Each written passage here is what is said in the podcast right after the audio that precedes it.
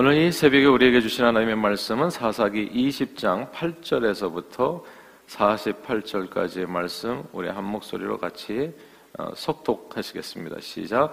모든 백성이 일제히 일어나 이르되 우리가 한 사람도 자기 장막으로 돌아가지 말며 한 사람도 자기 집으로 들어가지 말고 우리가 이제 기부하 사람에게 이렇게 행하리니 곧 제비를 뽑아서 그들을 치뢰. 우리가 이스라엘 모든 지파 중에서 백명의 열명 천명의 백명 만명의 천명을 뽑아 그 백성을 위하여 양식을 준비하고 그들에게 베냐민의 기부하에 가서 그 무리가 이스라엘 중에서 망령된 일을 행한 대로 징계하게 하리라 아니라. 이와 같이 이스라엘 모든 사람이 하나같이 합심하여 그 성읍을 치려고 모였더라. 이스라엘 지파들이 베냐민 온 지파의 사람들을 두, 보내어 두루 다니며 이르기를 너희 중에서 생긴 이 악행이 어찌 됨이냐? 그런즉 이제 기부하 사람들 곧 그 불량배들을 우리에게 넘겨 주어서 우리가 그들을 죽여 이스라엘 중에서 악을 제거하여 버리게 하라 하나? 베냐민 자손이 그들의 형제 이스라엘 자손의 말을 듣지 아니하고 도리어 성읍들로부터 기부하에 모이고 나가서 이스라엘 자손과 싸우고자 하니라. 그때 그 성읍들로부터 나온 베냐민 자손의 수는 칼을 빼는 자가 모두 2만 6천 명이요. 그 외에 기부하 주민 중 택한 자가 700명인데 이 모든 백성 중에서 택한 700명은 다 왼손잡이라 몰매로 돌을 던지면 조금도 틀림이 없는 자들이더라. 베냐민 자손 외에 이스라엘 사람으로서 칼을 빼는 자의 수는 40만 명이니 다 전사라. 이스라엘 자손이 일어나 베델에 올라가서 여호와께 하나님께 여쭈어 이르되 우리 중에 누가 먼저 올라가서 베냐민 자손과 싸우리까 하니 여호와께서 말씀하시되 유다가 먼저 갈지니라 하시니라. 이스라엘 자손이 아침에 일어나 기부하를 대하여 진을 치니라. 이스라엘 사람이 나가 베냐민과 싸우려고 전열을 갖추고 기부하에서 그들과 싸우고자 하매 베냐민 자손이 기부하에서 나와서 당일에 이스라엘 사람 2만 2천 명을 땅에 엎드려 드렸으나 이스라엘 사람들의 스스로 용기를 내어 첫날 전열을 갖추었던 곳에서 다시 전열을 갖추니라. 이스라엘 자손이 올라가 여호와 앞에서 저물도록 울며 여호와께 여쭈어 이르되 내가 다시 나아가서 내 형제 베냐민 자손과 싸우리까 하니 여호와께서 말씀하시되 올라가서 치라 하시니라. 그 이튿날에 이스라엘 자손이 베냐민 자손을 치러 나아가매 베냐민도 그 이튿날에 기버에서 그들을 치러 나와서 다시 이스라엘 자손 만 8천 명을 땅에 엎드려 드렸으니 다 칼을 빼는 자였더라. 이에 온 이스라엘 자손 모든 백성이 올라가 베들에 이르러 울며 거기서 여호와 앞에 앉아서 그날이 저물도록 금식하고 번제와 허목제를 여호와 앞에 드리고 이스라엘 자손이 여호와께 물으니라. 그때는 하나님의 언약궤가 거기 있고 아론의 손자인 엘리아살의 아들 비느야스가 그 앞에 모시고 섰더라. 이스라엘 자손들이 여쭈기를 우리가 다시 나아가 내 형제 베냐민 자손과 싸우리까 말리까 하니 여호께서 이르시되 올라가라. 내일은 내가 그를 내 손에 넘겨주리라 하시는지라. 이스라엘 의 기와 주위에 군사를 매복하니라. 이스라엘 자손이 셋째 날에 베냐민 자손을 치러 올라가서 전과 같이 기부하에 맞서 전열을 갖춤에 베냐민 자손이 나와서 백성을 맞더니 꾀임에 빠져 성읍을 떠났더라. 그들이 큰 길 곧 한쪽은 베델로 올라가는 길이요 한쪽은 기부하에 들로 나아가는 길에서 아, 백성을 쳐서 전과 같이 이스라엘 사람 30명 가량을 죽이기 시작하며 베냐민 자손이 스스로 이르기를 이들이 처음과 같이 우리 앞에서 패한다 하나 이스라엘 자손이 이르기를 우리가 도망하여 그들을 성읍에서 큰 길로 끼워 내자 하고 이스라엘 사람이 모두 그들의 처소에서 일어나서 바알 다말에서 전열을 갖추었고 이스라엘의 복병은 그 장소고 기부와 초장에서 쏟아져 나왔더라 온 이스라엘 사람 중에서 택한 사람 만 명이 기부하에 이르러 침에 싸움에 치열하나 베냐민 사람은 화가 자기에게 미친 줄을 알지 못하였더라 여호와께서 이스라엘 앞에서 베냐민을 치심에 당일에 이스라엘 자손이 베냐민 사람 2만 5천 명을 죽였으니 다 칼을 빼는 자였더라. 이에 베냐민 자손이 자기가 패한 것을 깨달았으니 이는 이스라엘 사람이 기부하에 배복한 군사를 믿고 잠깐 베냐민 사람 앞을 피함에 복병이 급히 나와 그 기부하러 돌격하고 나아가며 칼날로 온 성읍을 쳤습니다라.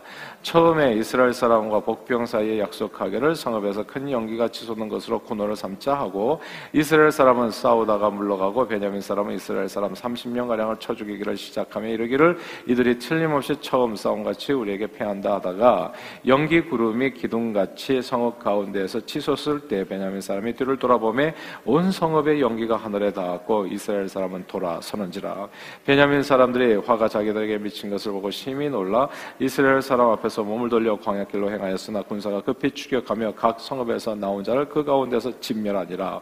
그들이 베냐민 사람을 에워싸고 기부와 앞 동쪽까지 추격하며 그 쉬는 곳에서 짓밟음에 베냐민 중에서 엎드려진 자가 만 팔천 명이 다 용사더라. 그들이 몸을 돌려 광야로 도망하였으나 림몬 바위에 이르는 큰 길에서 이스라엘이 또 오천 명을 이삭 죽들하고 또 급히 그들을 따라 기돔에 이르러 또 2천 명을 죽였으니 이날에 베냐민 사람으로서 칼을 빼는 자가 엎드려진 것이 모두 2만 5천 명이 다 용사였더라. 베냐민 사람 600명이 돌이켜 광야로 도망하여 림몬 바위에 이르러 거기에서 넉 달 동안을 지냈더라. 이스라엘 사람이 베냐민 자손에게로 돌아와서 온 성읍과 가축과 만나는 자들을 다 칼날로 치고 닥치는 성읍은 모두 다 불살랐더라. 아멘. 아, 얼마 전 미국인들에 대한 여론조사에서 미국 국민 중 거의 80% 정도 되는 국민이 이제 북한을 적국으로 생각한다는 넘버 원이죠. 적국으로 생각한다는 결과가 나왔습니다. 아, 북한을 적국으로 답하는 응답자 수가 비교적으로 비교된 다른 나라들 중에서 이제 가장 높았었던 겁니다. 이제 북한은 아, 미국인들에게 있어서 공식적인 아, 적국인 거예요. 그러니까 말하자면 정말 대다수 미국 대중들에게 남한과 북한으로 나뉜 한국은 아직도 세계에서 거의 유일한 분단 국가입니다. 지난 1950년 남북이 서로 나뉘어 죽기까지 싸운 한국 전쟁의 결과는 오늘날까지도 우리에게 너무너무 깊은 상처를 남기고 영향을 미치고 있습니다. 한국 전쟁의 결과 수많은 인명 피해가 발생했고 거의 전 국토가 이제 초토화되었던 것이지였죠. 그 당시에 아, 군인들만 해도 이제 남한에 62만 명이 죽었고 군인들만 그리고 북한은 이제 93만 명, 아, 민간인 피해 250만 명 이게 다 죽은 숫자들입니다. 이재민 370만, 아, 전쟁 비망인 30만, 전쟁 고아 10만, 이상 가족은 1천만 명이 발생했습니다. 남북한 전체 인구가 당시에 약 3천만 명이었는데 아, 그 가운데 절반이 넘는 1,800만 명, 그 이상의 피해를 입었습니다. 그리고 그 고통은 70여 년이 지난 오늘날까지도 역시 현재 진행형입니다. 미국이 적국으로 생각하는 율이 북한이 가장 높잖아요. 현재 진행형이에요. 아직도 우리는 이 남북 전쟁 그러니까 한국 전쟁의 그 피해에서 아직도 우리는 완전히 자유롭지를 못합니다. 아, 세상에서 가장 무섭고 잔인한 싸움이 동족 간의 전쟁이 아닌가 생각합니다. 같은 부모 아래에서 태어난 형제들이 인형과 생각이 다르다는 이유로 서로의 가슴에 총구를 겨누고 방어쇠를 당기는 아, 참으로 반인륜적인 범죄가 이제 동족 간의 싸움이죠. 그리고 이 싸움은요, 누가 이겨도 승자가 없어요. 부모에게는 어차피 큰 아들을 잃든지 작은 아들을 잃든지 부모에게는 진짜 가슴 아픈 장례식일 뿐입니다. 아, 고통스러운 이별일 뿐이에요. 승자가 없습니다. 이건 마치 자기가 자기 살을 찢고 깎는 것과 같은 행위가 돼요. 자기가 스스로를 찔러서 이제 피를 흘리는 자기가 자기를 죽이는 딱 자살 행위가 동족 간의 전쟁입니다. 결과가 어찌 되었던 참으로 바보 같은 동족 상잔에 그래서 이제 비극이라고 얘기를 하는 거죠.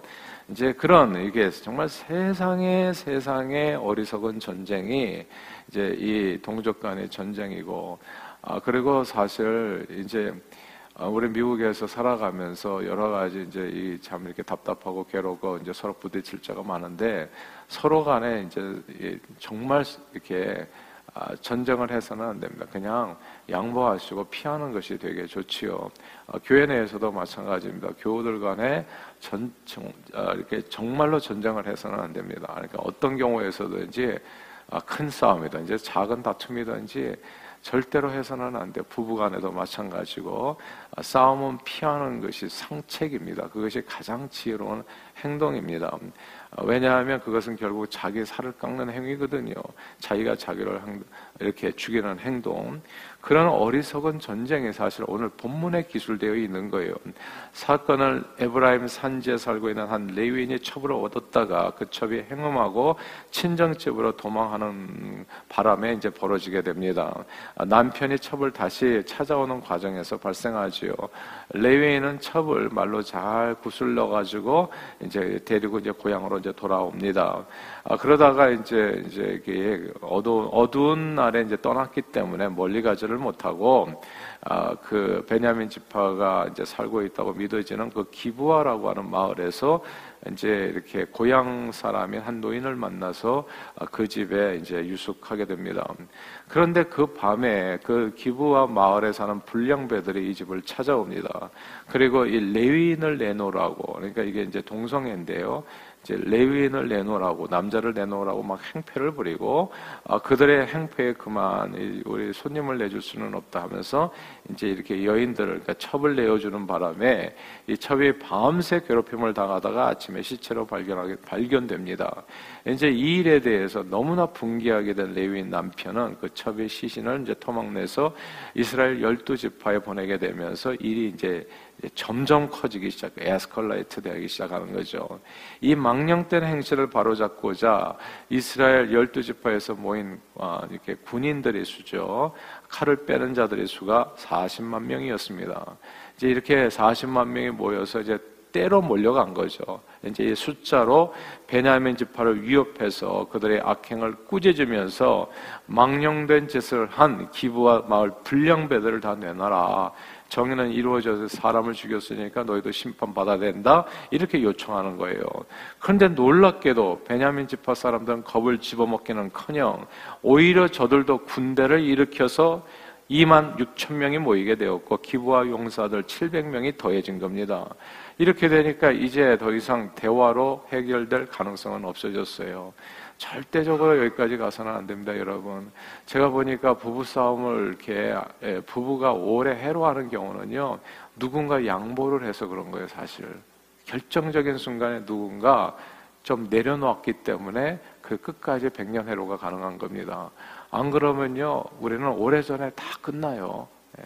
예. 이게 이 감정적으로 부딪히면 제가 언젠가 항상 얘기하잖아요. 예, 토마토를 소금에 찍어 먹냐, 설탕에 찍어 먹냐 이런 거 가지고 헤어진다고. 감정이 에스칼탈하면서 갑자기 또 집안 싸움으로 가잖아요. 무슨 그런 집, 그 그런 집안이 어디 있냐 하면은 또 이제 거기서 또 화가 나고 그래서 올라가다가 끝나버리는 거예요. 그러니까 이제 얼마든지 이 전쟁의 중간에 그칠 수 있는 순간들이 있었는데 이게 계속 기싸움으로 끝까지 가다 보니까 어떻게 돼요? 대화로 해결된 가능성이 점점 점점 그 전에는 쉽게 해결될 문제였는데 그게 그렇지 않았던 겁니다. 그래서 이제 전쟁이 벌어지는데 40만 명 대 2만 6,700명의 전쟁이 벌어진 겁니다. 그리고 서로 간의 전투가 벌어졌을 때 뜻밖에도요, 아, 그 숫자가 많은 쪽에 이길 수, 이길 거라고 하는 예상을 뒤엎고 2만 6천 명의 이 소수의 아, 그 베냐민 군대가 1차와 2차 전투에서 놀라운 정과를 거두게 됩니다. 아, 상대방 40만 명의 10%에 해당하는 4만 명을 이제 눕히게 됩니다. 그러니까 엄청난 정과를 올리게 되는 거죠. 아, 그리고 세 번째 전투입니다. 이제 아주 두 번씩이나 이겼으니까 아주 기고만장해졌잖아요. 근데 교만은 패망의 선봉이라고 이제 이게 교만할 때 이게 참 조심해야 되는데 승리했을 때 이겼을 때 잘 될 때 이때 정말 자기 자신을 낮춰야 되거든요. 아, 그런데 너무나 승리에 취했나요? 이 베냐민 지파 군대가 이스라엘 지파 연합, 연합군의 계략에 빠지게 됩니다. 그래서 완전히 패하게 돼요. 그러니까 1차, 2차 전투의 승리는 뭐 생각도 못할 정도로 전체 2만 6,700명 중에서 2만 5천 명이 죽임을 당합니다.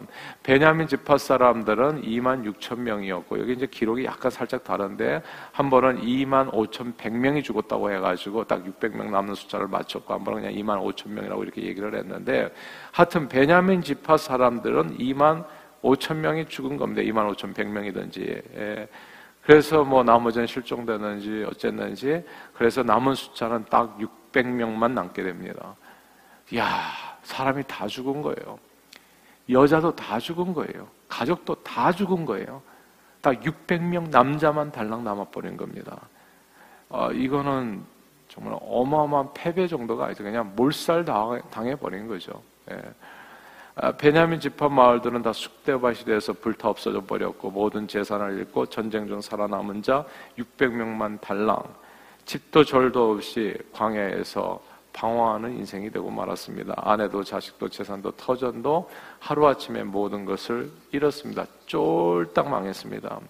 이제 사후 약방문이라고 하지요. 일이 다 일어난 다음에 하는 얘기는 다 정말 전혀 필요 없는 얘기지만 이 전쟁을 잘 복귀해 보면 언제든지 중도의 이 못난 전쟁을 싸움을 멈출 수 있는 순간들이 있었습니다. 이스라엘 사람들이 모두 모여서 기부와 불량배들을 내놓으라고 청했을 때입니다. 그때 그들의 말을 순순히 듣고 자신들의 잘못을 뉘우치고 그렇지 이게 진짜 말도 안 되지 사람을 죽일 수가 있는가 미안합니다 죄송합니다 이렇게 말 한마디만 했었어도 거의 멸족하다시피 엄청난 피해를 당연히 모면했을 겁니다. 근데 놀랍게도 베냐민 지파 사람들은 불량배를 내놓으라는 요청에 이렇게 반응합니다. 이게 굉장히 중요합니다. 이 망하는 일이 딱 요 구절 때문에 벌어지거든요. 아, 요, 요 때가 살 수 있는 길, 그러니까 선택의 길이에요. 아, 모든 인생을 살아가다 보면 누구나 다 이런 순간을 맞이합니다. 그때 말을 잘해야 돼요. 오늘 본문 14절을 읽겠습니다. 14절 말씀 같이 한번 읽어볼까요? 14절 시작. 도리어 성읍들로부터 기부하에 모이고 나가서 이스라엘 자손과 싸우고자 하니라. 아멘. 여기 보니까 도리어 이스라엘 자손과 싸우고자 했다. 이 구절을 주목해야 됩니다. 그 바로 위에 본 13절 말씀에 보면 아, 그 불량배들만 넘겨달라고 얘기했거든요. 죄진 사람만 심판을 받아야지. 뭐 모든 아, 베냐민 집파 사람들 심판받을 이유가 있겠습니까? 그러니까 그 불량배들만 넘겨달라. 이거는 잘못된 일이니까 이렇게 타이르면서 청을 한 거죠. 근데 불량배를 넘겨주기는커녕 이 사람들은 회개들이 없어요. 회개가 없어요. 네. 그냥 도리어 이스라엘 자손과 싸우고자 했다. 어느 한쪽이라도 이성적으로 대처하여 조금 꼬리를 내렸으면 동족 성잔의 비극은 피할 수 있었을 텐데 서로 간의 기싸움으로 인해서 감정의 에스컬러트에 대해서 아, 걷잡을 수 없게 됐고요. 아, 또 우리는 이 구절을 통해서 피차 물고 먹어 멸망하는 이 모든 일의 시작이 우리는 회개치 않는 마음이라는 것을 곧 보게 되는 겁니다. 자신의 악행과 망령된 행실을 회개치 않으면 오늘 본문에 보니까 반드시 멸망하게 된다. 하루는 실로한 망대가 무너져서 18명이 죽는 일이 벌어졌어요. 그때 주님께서 누가복음 13장 5절에서 이렇게 말씀하셨습니다. 다 같이 한번 화면을 읽고 보면서 한번 읽어 보실까요? 누가복음 13장 5절입니다. 같이 읽습니다. 시작. 너희에게 이르노니 아니라 너희도 만일 회개치 아니하면 다 이와 같이 망하리라. 아멘. 예수님은 회개하라 천국이 가까웠다 선포 하셨습니다. 자신의 죄를 회개하면 생명을 얻고 천국 생활을 누리게 되지만 회개치 않으면 반드시 멸망하게 됩니다. 그래서 천국의 언어라고 하잖아요. 미고 사축이라고 미안합니다. 고맙습니다. 축복합니다. 사랑합니다. 이 내용인데요. 이런 언어들을 자주 사용할 수 있어야 됩니다. 항상 미안합니다. 왠지 생각해 보면 또 잘못한 일이 있었을 때는 즉시 즉시 사과하고 회개하는 게 되게 중요합니다. 자존심을 세우는 게 아무 의미가 없어요. 하나님 앞에서는. 회개치 않으면 그 다음에 뭐가 있어요? 멸망이 도사리게 되는 겁니다. 그 앞길이 절대로 편하게 되지가 않아요. 하나님 앞에서 그렇죠. 하나님께서 생명의 길을 열어주셔야 되는데 이게 이 자기 이 기분 상했다고 감정이 좀 나빠졌다고 해가지고 이게 회개치 아니하고 끝까지 기싸움으로 나가게 되면 오늘 본문이 주는 교훈은 딱 그거 하나입니다. 회개할 순간을 하나님께서 허락해 주시는데 그 기회를 놓치게 되면 너희도 회개치 아니하면 이와 같이 망하리라 딱 그 일이 벌어지는 겁니다. 그러므로 올 한해 이제 마지막 한 달을 보내게 되면서 저는 저와 여러분들의 지난 한 해를 꼭 돌아볼 수 있게 되기를 바래요. 제가 12월 달을 기도로 그것도 또 금식 기도 달로 제가 선포한 이유가 있습니다. 이 12월 한 달이 제가 보니까 우리 모두에게는 기회더라고요. 내년도에 내 인생에 정말 망하는 일들이 계속해서 그냥 줄지어서 벌어질 건가? 아니면 내년도 2022년도가 정말 천국 생활이 되는 하나님의 축복이 쏟아질 건가는 오늘 저와 여러분들이 드리는 그 기도에 어쩌면 달려 있을지도 몰라요.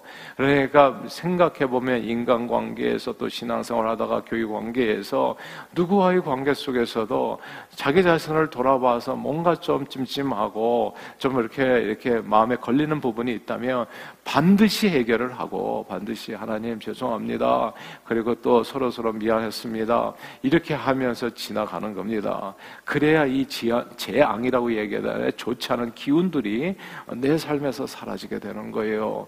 저는 저와 여러분들의 지난 한 해를 꼭 돌아보면서 하나님 앞에서 혹은 사람 앞에서 혹시 어떤 망령된 말과 행실은 없었는지 꼭 회개할 수 있게 되기를 바랍니다.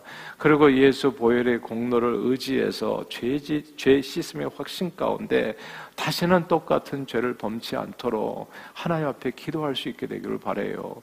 제가 보면 부부 간에도 사실은 좀 회개할 일들이 좀 있을 수 있죠. 부모와 자식 간에도 그렇고 형제 간에도 그렇고 교우 간에도 그렇고 어떤 관계 속에서든지 또 어떤 삶의 모습 가운데서든지 자기 자신을 꼭 돌아보아서 정말 진실하게 하나님 앞에 정말 잘못했습니다. 용서해 주시고 또 서로 서로 이 땅에서도 풀고 하늘에서도 풀리는 그런 은혜를 꼭 누릴 수 있게 되기를 바랍니다. 회개치 아니하면 멸망케 하는 귀신이 쫓아다닙니다, 여러분. 멸망케 하는 귀신이 쫓아다닌다고요. 그때 참았어야 되는데 참지 못하게 하는 귀신이 쫓아다니는 거예요. 그래서 그 한 단계를 넘게 해서 다 부숴버립니다. 그냥 쫄딱 망하게 해버려요. 그러니까 꼭 회개하십시오. 회개하라 천국이 가까웠나 지금은 기회입니다. 은혜 받을 만한 때요. 구원의 날 하나님의 축복을 받을 기회. 그러니까 이 12월 한 달을 꼭 중요하게 생각하시고 하루하루 허송세월 사람 만나러 다니는데 모두 다 허비하지 마시고 주님을 만나서 그 앞에 무릎 꿇고 말씀에 비추어서 뭔가 내가 이게 하나님 앞에서 내년도를 축복 가운데 열어갈 수 없다라는 생각되는 부분들이 있다면 그것을 잘 정리하셔가지고 예수 보혈로 씻으시고 하늘을 힘차게 회개치 않으면 멸망케 하는 귀신이 쫓아다니지만 회개하면 성경이 말씀합니다. 하나님 앞에서 반드시 너에게 육 육회하게 되는 날이 이를 것이요. 하나님께서 원하시는 제사는 상한 심령, 회개하는 심령입니다. 그러므로 연말 연시 자신을 돌아보아서 회개하는 심령으로 주님께 더 가까이 나아가 모든 어둠과 재앙의 세력을 예수 보혈의 능력으로 다 물리치시고 하나님의 은혜와 축복의 풍성한 새해를 맞이하시는 저 여러분들이 다 되시기를 주님 이름으로 축원합니다. 기도하겠습니다. 하나님 아버지 죄로 인해서 저주받고 죽을 수밖에 없는 죄인들을 불쌍히 여기시어 예수 보혈로 생명의 길 열어주심을 감사합니다. 그러나 회개하고도 예수님께서 주시는 그 은혜를 받지 않으면 오늘 늘 우리에게 주신 이 땅의 삶에서 주님 말씀에 우리 자신의 말과 행실을 잘 비추어 보아 회개하는 심령으로 멸망이 아니라 놀라운 부흥으로 넘치는 주의 은혜와 축복을 풍성히 누리는 저희 모두가 되도록 성령 충만으로 인도해 주옵소서. 예수 그리스도 이름으로 간절히 기도하옵나이다. 아멘.